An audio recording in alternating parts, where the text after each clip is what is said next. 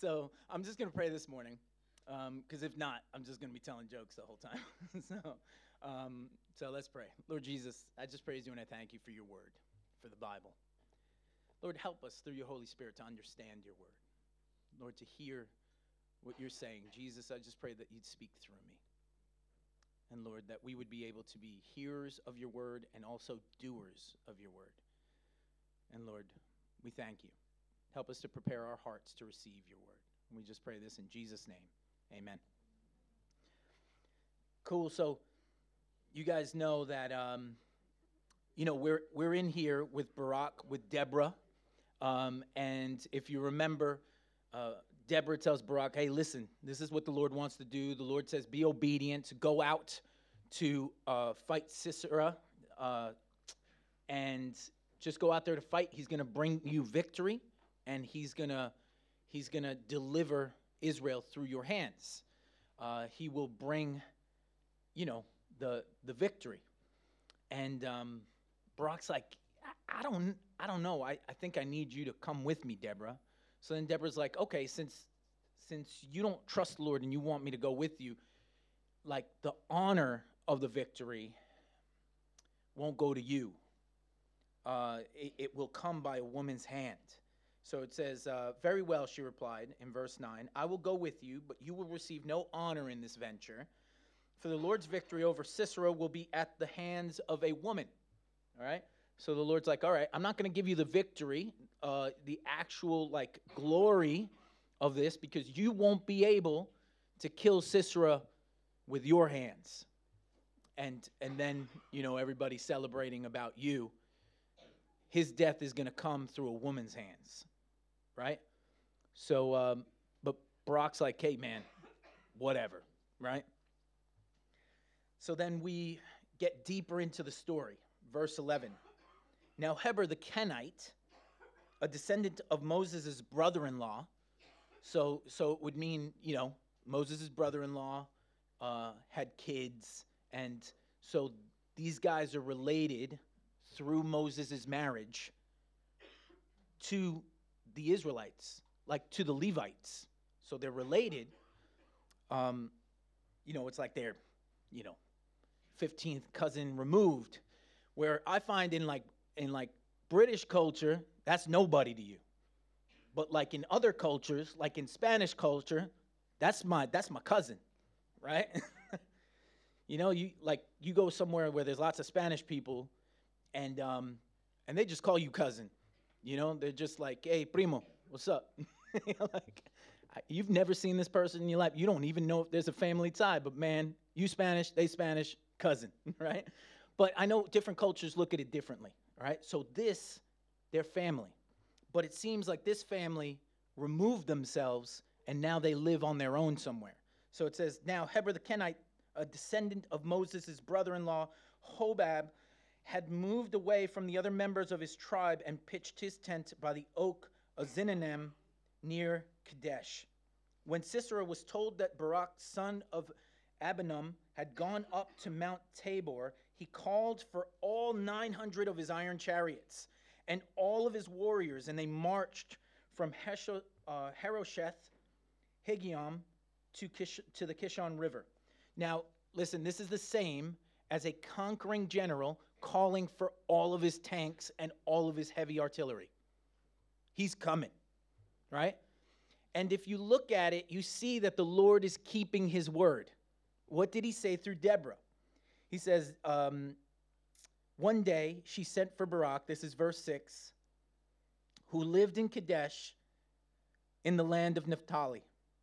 She said to him, This is what the Lord, the God of Israel, commands you call out 10,000 warriors from the tribes of Naphtali and Zebulun at Mount Tabor, and I will call out Sisera, commander of Jabin's army, along with his chariots and warriors, to the Kishon River.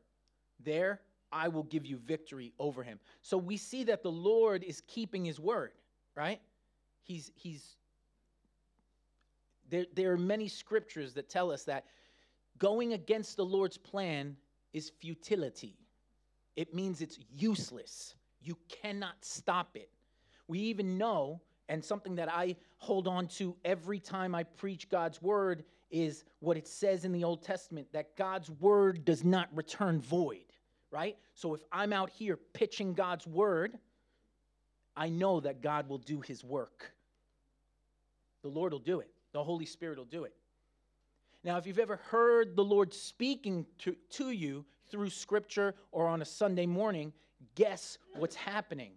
His word is not returning void, right? It's gone out to do the work it, the Lord wanted it to do, right? Not the work I wanted it to do. I just have to be faithful. Like Barak, I just have to show up. I have to be ready. I, the Lord's like, hey, show up, be obedient. And in the same way, He asks you, you just need to show up and be obedient. Well, what's He tell you to do in your life? To honor Him, right? To love the Lord your God with all of your heart, all of your soul, all of your mind, all of your strength. And the second commandment is like it, Jesus said, to love your neighbor as yourself. Show up. And God will definitely do what He came to do. So we see that the Lord's doing that. He's the um, invisible main actor, right? We see these stories and it has like little side actors, uh, you know, background roles Barak, Deborah, Sisera, but the story is really about God's might, really. That's, that's what it's about, right? And Jesus would go on to say in Luke 24 that the law of Moses, the prophets, and the Psalms all spoke of him. So, who's the main character of Scripture? Right? When I was younger, it was like, well, it matters what story you're telling me, right? Because sometimes it's Joseph, sometimes it's, you know, Abraham, sometimes it's Moses. And then I had to be corrected. I had to correct my thinking. The main character of all Scripture is Jesus Christ, Old Testament and New Testament because the Old Testament is laying the foundation for what we believe and the beautiful luxuries that we have through Jesus Christ. They're all laid on the foundation of the Old Testament, right? The sacrificial lamb, that's what Jesus became. Uh, that just like Moses out in the desert when he lifted up that bronze snake, and the Lord said, They will be healed of their venom, of their dying, if they just put their eyes on this bronze snake that has been lifted up. Jesus said of himself that the Son of Man needed to be lifted up just like that bronze snake, so that if we believe in him, we put our eyes on him, we shall be healed. We will be made new. We will not have death just killing us in sin all the time. It's only through Jesus Christ. So now the Lord is pulling Sisera out.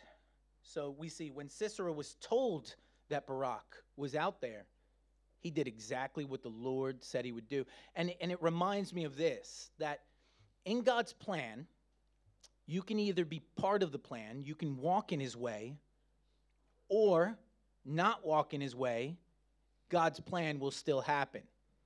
The only thing we have to ask ourselves are what is left for me after God's plan is en- enacted? Was I obedient or was I disobedient? Right? So you can go God's way or you can disobey. God will have his way. It, you, you doing or not doing doesn't stop God. Okay? That's not why, well, you know, I'm a Christian because God really needs me. And God doesn't need me. Like that's what that's what happens when people start thinking they're bigger than what they really are, right?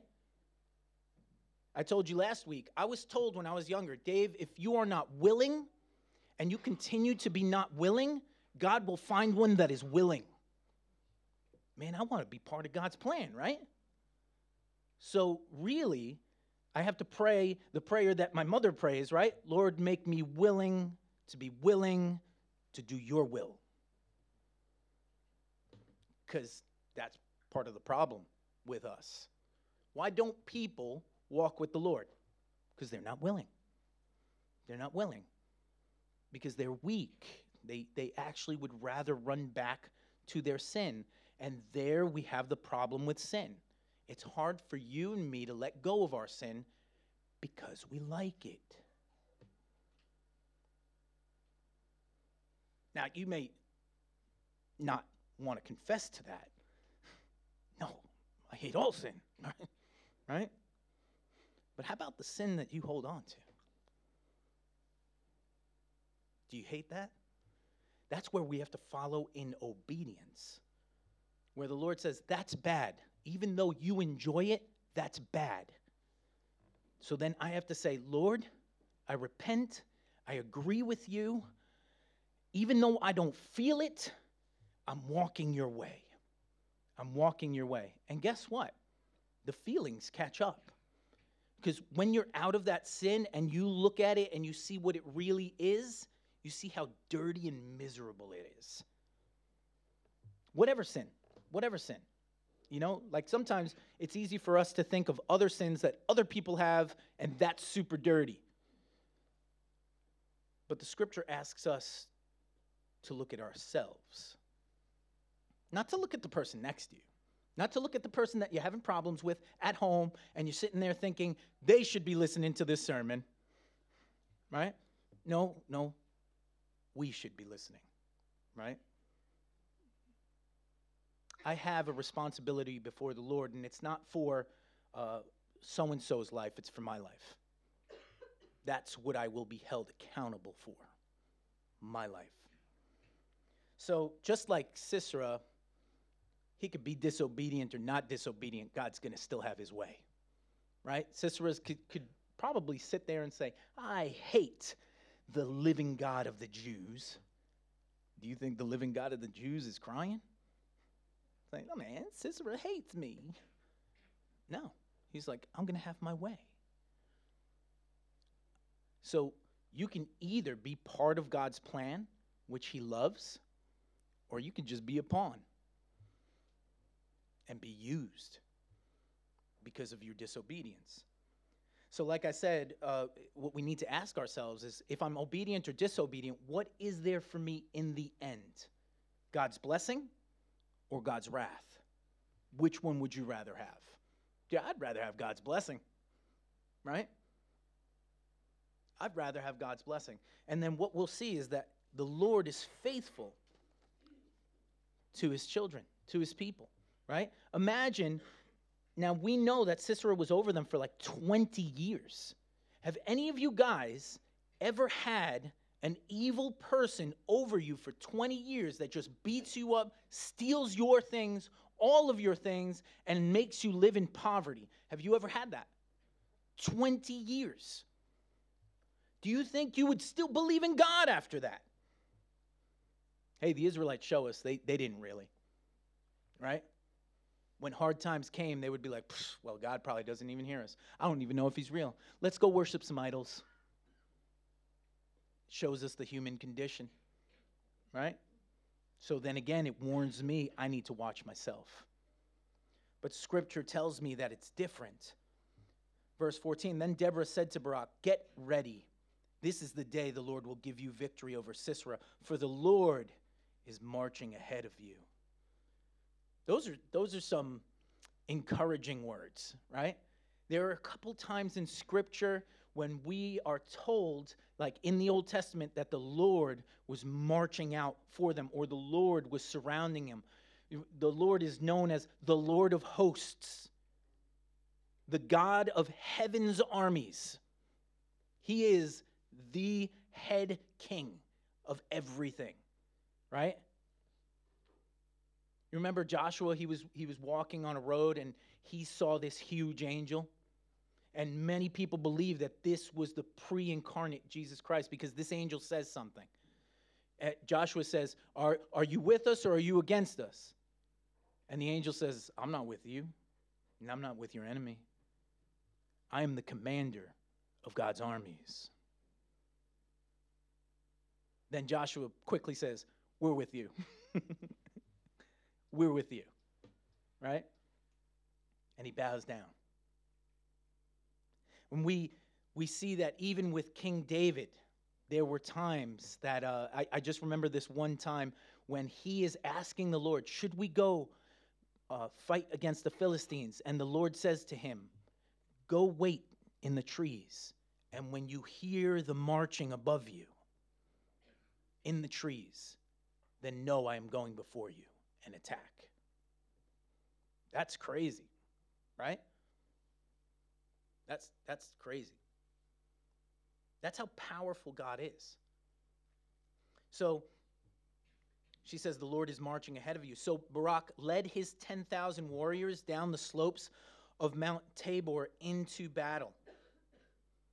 When Barak attacked, the Lord threw Sisera and all his chariots and warriors into panic. In, in the song that they sing in the next chapter, we're going to see just a little bit more description in what happened. He actually caused Sisera and his men to somehow, uh, like the, the river swelled, it seems like, and their chariots got stuck. And it caused confusion. We see that again and again in the book of Judges. What happens with Gideon? We'll read about Gideon, but do you guys remember the story of Gideon? Gideon says, Oh, Lord, uh, I'm not that strong. And the Lord's like, I want you to lead the, the army. So he gets a whole bunch of guys together, and they have 10, 20,000 men or something. And the Lord, he goes before the Lord, and the Lord says, You got too many men. Okay. So he's got to whittle it down. He whittles it down until they are fighting against a full blown army with 300 men. 300 men. And the Lord's like, What I want you to do is run down the hill, smash some pots, and yell. okay. And they do that, and he throws the army into confusion, and they kill themselves. They kill each other. Gideon's just there picking up the wallets. The Lord fights for us, He fights for His people. I don't know where you are today. Maybe you're having trouble at work. Guess what? If you commit yourself to the Lord, the Lord fights for you. He fights for you. Maybe you're having trouble in your family. Guess what? If you commit yourself to the Lord, the Lord fights for you. Maybe you have trouble with neighbors. Same thing. If you commit yourself to the Lord, instead of going out to fist fight them, the Lord fights for you. He fights for you. You know what's hard for us to understand is this. I was, I was explaining it to my daughters that God actually likes us and he loves us. And he doesn't like us and love us, love us because like you know, he doesn't look at me and be like, man, Dave is so super cool. Man, I wish I, I man, I wish I wore cool shirts like him. You know, the Lord's not like that. He loves us and likes us because of who he is, not because of who I am. Now, I know some of you guys are looking at me like, well, I don't know about that shirt, Dave. but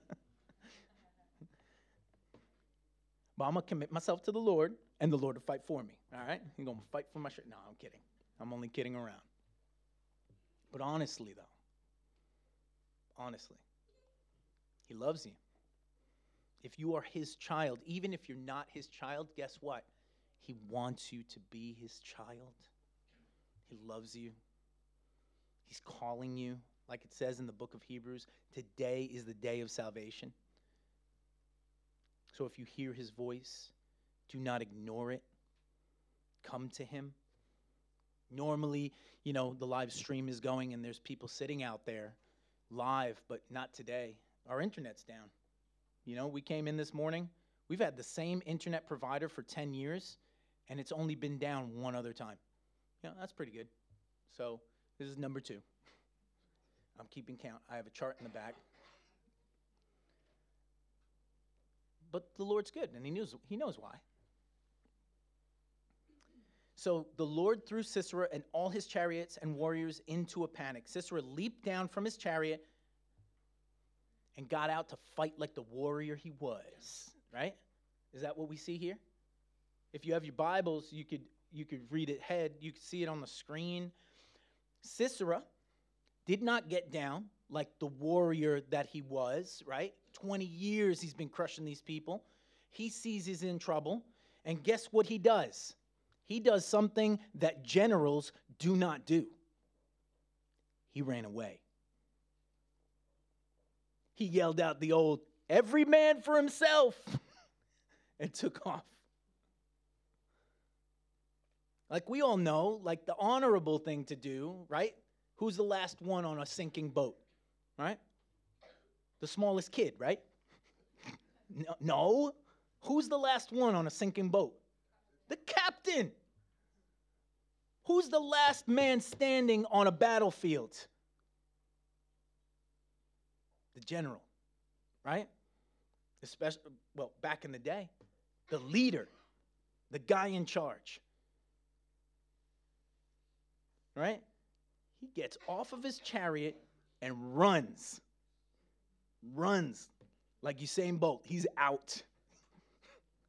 he got the, you know, whoever the new fastest man in the world is. and it says, so we're going to see something. It says, uh, Sisera leaped down from his chariot and escaped on foot. Then Barak chased the chariots and the enemy army all the way to Herosheth Higgion, killing all of Sisera's warriors. Not a single one was left alive. So by the end of the campaign, not a single one of his army was left alive. So what, what happened to Sisera? Meanwhile, Sisera, Sisera ran to the tent of Jael, the wife of Heber the Kenite, because Heber's family was on friendly terms with King Jabin of Hazor, right? So they were probably trading something. They were, you know, whatever it was that they took care of in the fields or whatever, and they were on friendly terms with the king, probably doing business. So then Sisera knows these guys are friends with my king, we're over them. But then he doesn't take into account that they are family with the people that they're fighting, right? Sisera does not care. Okay, another thing that we're going to take uh, note is in this culture, in this culture of, um, you know, kind of like Bedouin or uh, travelers, not really travelers, but like they live in their tents and they travel around. It is the woman's job to put up the tent and take down the tent when they're moving, when they're they're moving around. So it's it's their job. The other thing would be that the wife, especially the head of the tribe, would have her own tent, and her husband would have his own tent. And guess who the only dude is that enters the wife's tent? It's not the milkman. not the postman, it is the husband. So we see Sisera not only ran away like a coward, he now went against custom and ran into the tribe leader's wife's tent. And he doesn't say, I'm sorry for being here. I know this isn't right. I apologize. No, he starts giving her orders, right? The great commander that he is just starts giving her orders, right? And it doesn't seem like Jael is a dummy. Meanwhile, Sisera ran to the tent of Jael, the wife of Heber the Kenite, because Heber's family was on friendly terms with King Jabin of Hazor. Jael went out to meet Sisera and said to him, uh, Come into my tent, sir. Come in. Don't be afraid. She probably saw he was a bit crazy, trying to hide. He knew his end was close, and he knew he had to hide right? So he went into her tent and she covered him with a blanket. Please give me some water, he said. I'm thirsty. So she gave him some milk from a leather bag and covered him again, right? So she's not acting strange. In a sense, she's like, okay, this guy's in here, but something's up. And she not only gives him, she doesn't get him water, she gives him milk. That's nice, right? I'd be like, Do you have any chocolate chip cookies to go with the milk? That's just me. Stand at the door of the tent, he told her.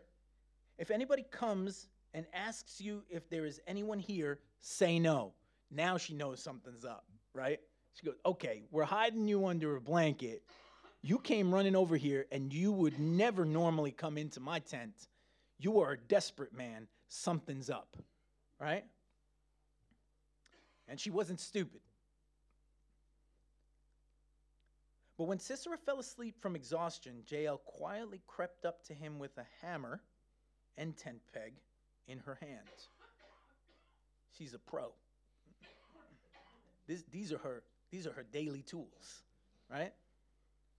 Because at first you read this and you're like, what does what's this woman know about a hammer and a tent peg? And then you realize this is what she does. She's been doing this since she was younger, right? Not not this particular thing, but using these tools. Then she drove the tent peg through his temple and into the ground, and so he died.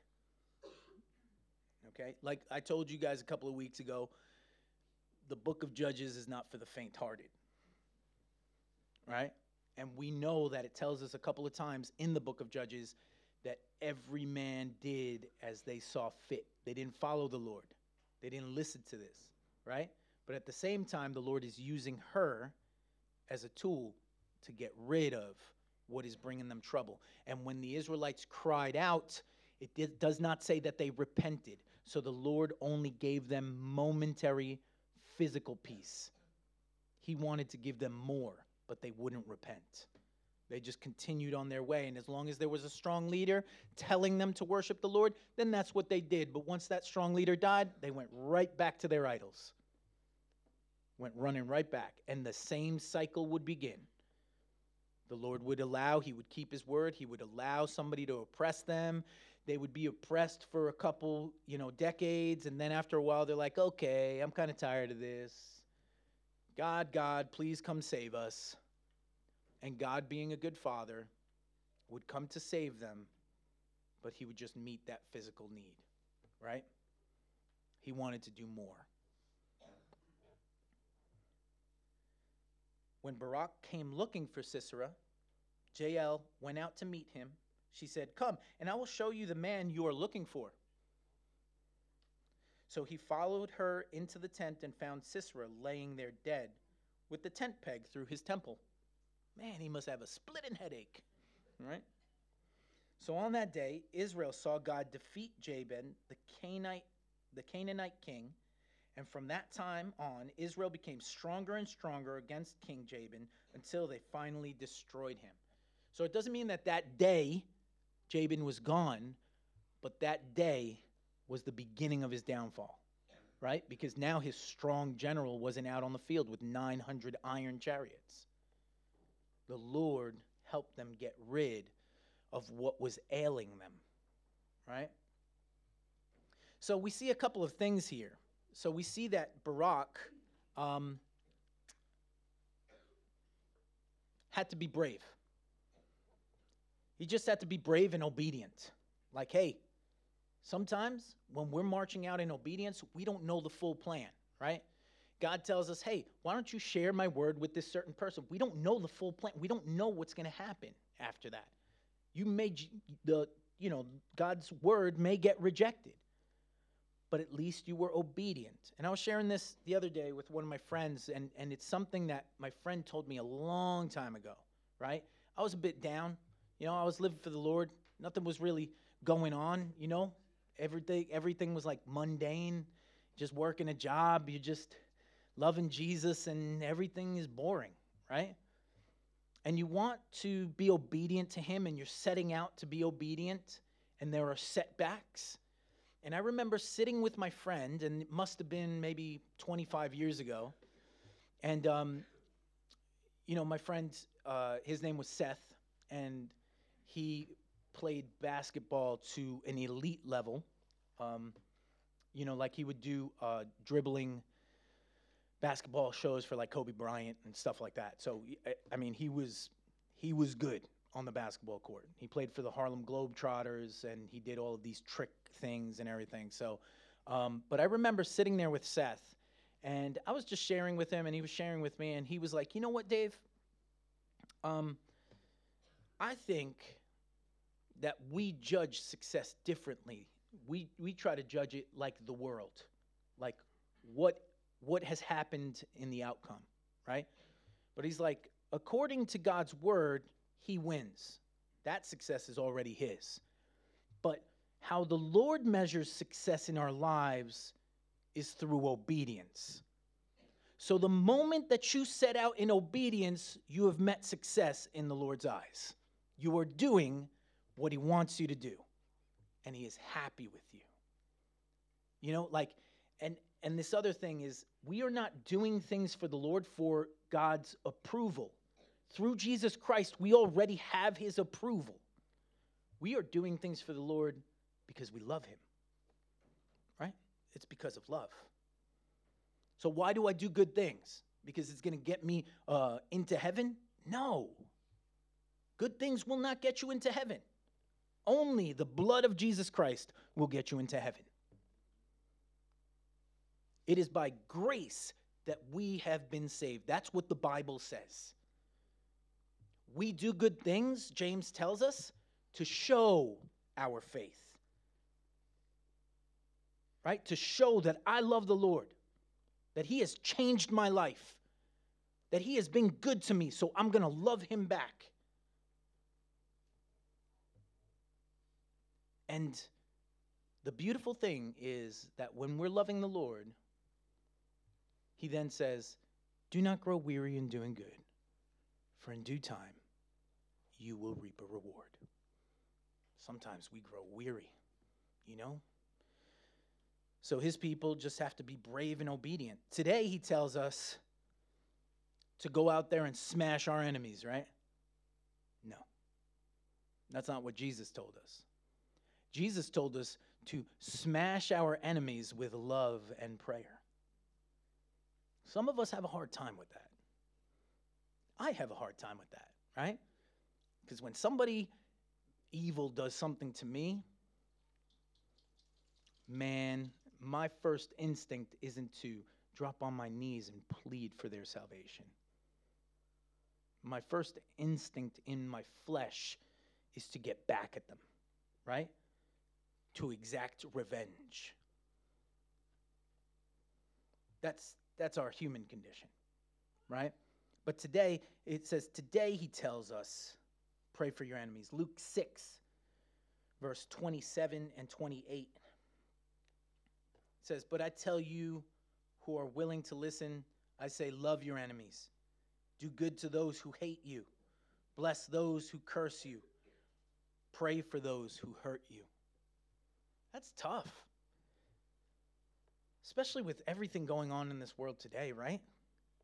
The Lord's like, somebody smashing your people. Pray for them. Love them plead for them. And I know that your humanness, your human rationale is kicking in right now and saying, What good will that do? It's what Israel did, right? And the Lord brought the judgment on Sisera. Right? The Lord brought it around. I've sat here in this room chatting with people when other wars were going on and they were saying, innocent children are dying. And I'm like, yes, I totally understand. My heart goes out to them. It is a sad situation. But I commit myself to the Lord, and I know that He sees all things, and He is good.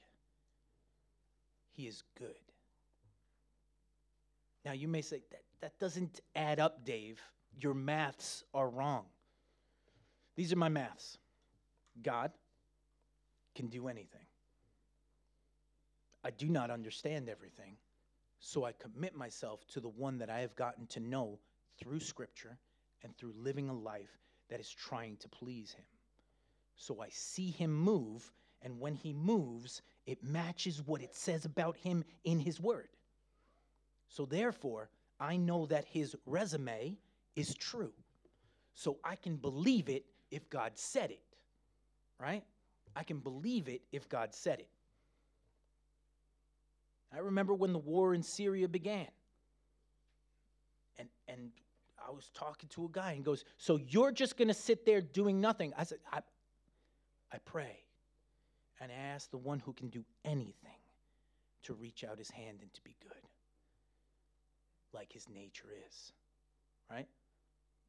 God didn't make the wars, men's evil hearts make wars. Right? God didn't make the weapons. What's he say in the end? That all of their swords will be beaten into plow hooks, right? We'll all become, instead of warriors, farmers. The Lord is good, and we can rest in that. So, Luke 6 tells us, hey, man, pray for your enemies. We go a bit further in Luke 6. I mean, yeah, in Luke 6, 35 uh, through 36. And it says, again, love your enemies, do good to them, lend to them without expecting to be repaid. Then your reward from heaven will be very great, and you will be true. You will be truly acting as a child, as children of the Most High. For He is kind to those who are unthankful and wicked. You must be compassionate, just as your Father is compassionate. Man. And Matthew 18, I was reading this to my girls the other night. Matthew 18. If you're tracking along with us, you should probably be in Matthew 18 right now. But I'm going to bring you guys to the end of Matthew 18. Matthew 18, 23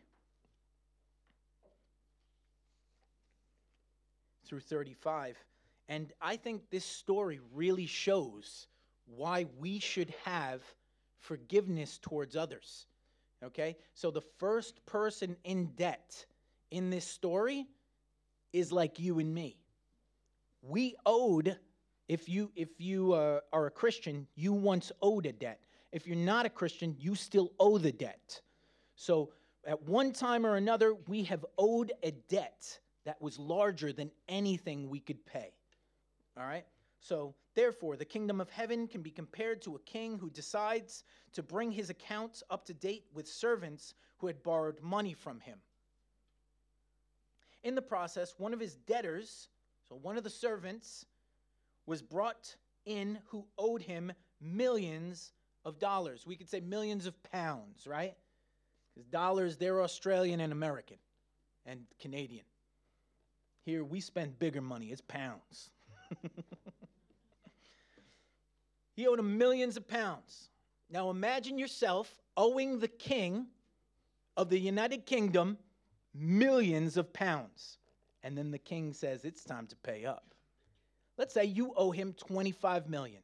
Now some of you guys in this room may feel like, well, I'll just get 25 million from my bank account. I am not one of you guys, okay? I do not have 25 million in my bank account. I got like two pennies, and, and the rest I gave to my daughters, and they have it in their piggy bank, so they have five pennies, okay? So, all joking aside, 25 million for normal people is a lot of money, right? even a million. The average worker in their life will make 1.7 million in their whole life. In their whole life. Now, this person who is normal is told, You owe money bigger than you can pay. Now, watch. In the process, one of his debtors was brought in who owed millions of pounds. He couldn't pay. So his master ordered that he be sold. Okay, that's a bit different, right?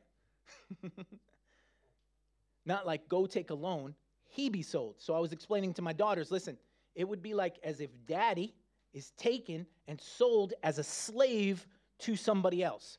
And that's not all.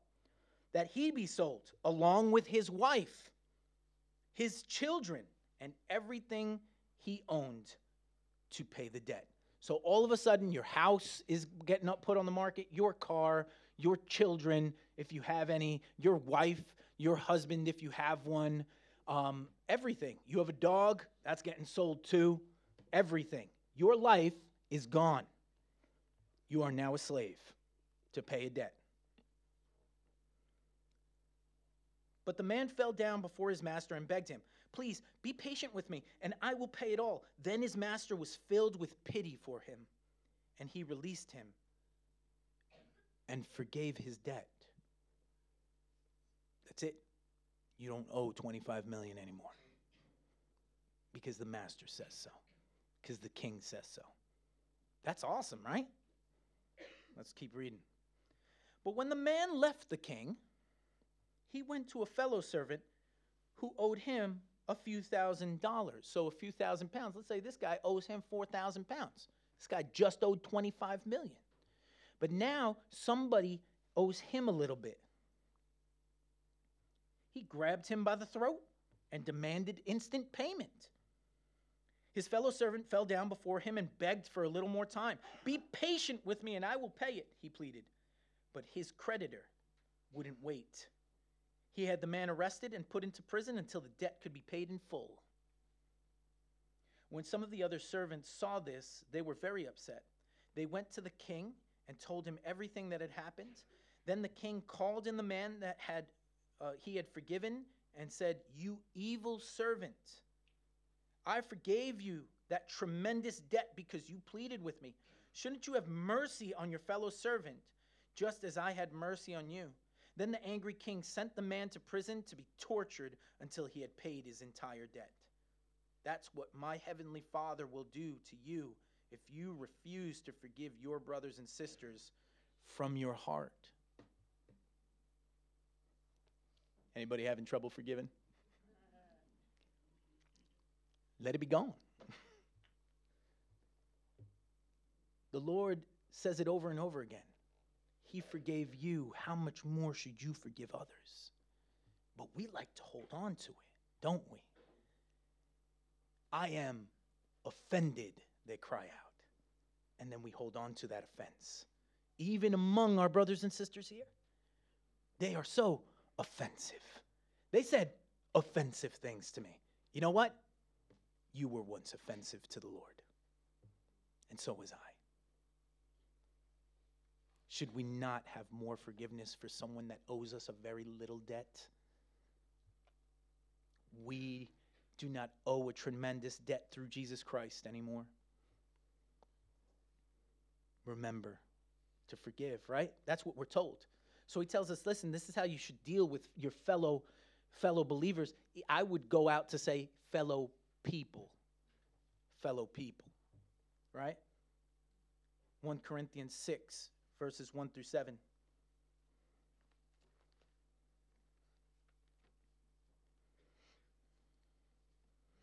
When one of you has a dispute with another believer, how dare you file a lawsuit and ask secular courts to decide the matter instead of taking it to other believers? Don't you realize that someday we believers will judge the world? And since you are going to judge, judge the world, can't you decide even these little things among yourselves? Don't you realize that we will judge angels? So sh- uh, should surely, so you should surely be able to resolve ordinary disputes in this life. If you have le- legal disputes about such matters, why go outside to outside judges who are not respected by the church? I am saying this to shame you. Isn't there anyone in all the church who is, who is wise enough to decide these issues? But instead, one believer sues another right in front of unbelievers. Even to have such lawsuits with one another is a defeat for you. Why not just accept the injustice and leave it at that? Why not let yourselves be cheated? Pooh, right? That tastes pretty bad. And, and when I was teaching through this years ago, I thought to myself, why not let yourself be cheated? Who, who here wants to be cheated? Raise your hand. You want to be cheated. I love being cheated. No, none of us. But the Lord's like, if you trust me, if you trust the God who crushed Sisera, if you trust the one who brings victory to his people, then being cheated doesn't matter. The Lord is the righteous judge. He will do. Right? And I've had to stand there at times and say, you know what? I'll just let myself be cheated. I've tried to reason, I've tried to go through this, and it's not working. I'll just walk away and put my trust, entrust myself to the Lord. Right? Isaiah 40, verse 31. So we have a promise there. It says, But those who trust in the Lord will find new strength. They will soar high on wings like eagles. They will run and not grow weary. They will walk and not faint. And then we have comfort in, in a verse that I talk about very often because it's a comforting verse to me 1 Peter 5, verses 5 through 7. But we'll skip to the middle of 5. It says, But God opposes the proud, but he gives grace to the humble. I'll finish with this. So humble yourselves under the mighty power of God, and at the right time he will lift you up in honor. Give all your worries and cares to God, for he cares about you. He cares about you. So, so you have worries and, and you can't break free of what's going on? Humble yourself under the mighty hand of God and say, Lord, you are in charge. You do all things. I will continue to do as you say, to love my enemies, to be kind to my brethren, to even to the point, if they want to cheat me, let them cheat me because you are the one that holds my accounts. It says, in due time, he will lift you up. And I've seen that over and over again in my own life. I've seen it in others people other people's lives that when we want to take matters into our own hands, man, we get tired. And we're sitting there and we're battling it out. We're punching people. There was this matter that happened to me, and I told you guys a, a few years ago that um, they they uh, you know the police were saying that I was caught speeding in two cars at the same time. I didn't know I was that good. Huh. Okay. So I correspond with them because they're mistaken. Okay? I can only speed in one car in one time at the same time. I mean, you know, like I think it's like easy physics, I don't know. But but I was in two cars at the same time at the same camera and I was getting the ticket. So we we write to them. We say, I, "I'm sorry, you're mistaken. Whatever, whatever," and we try to sort it out. So finally, like three months into this, they send me a letter saying, You have not corresponded with us. This is after like five letters back and forth. They send back a letter and they say, You have not corresponded with us at all. You have been ignoring us, and you are going to the magistrate. And I'm like, What? I just felt like, How am I fighting this losing battle. And then I had to go to the States. So I said, fine. They told me my court date and everything. And they said, if you have evidence of this, that you were not driving two cars at the same time, we want you to bring the evidence. Okay, maybe maybe I'll drive one car there and my wife will drive the other one and I'll show them, look, I can't drive them both at the same time. I don't know. I you know, so then if you have any witnesses. So we said, yeah, okay, we got these witnesses. We have corresponded with you over and over again. You seem to have lost all of our all of our correspondence.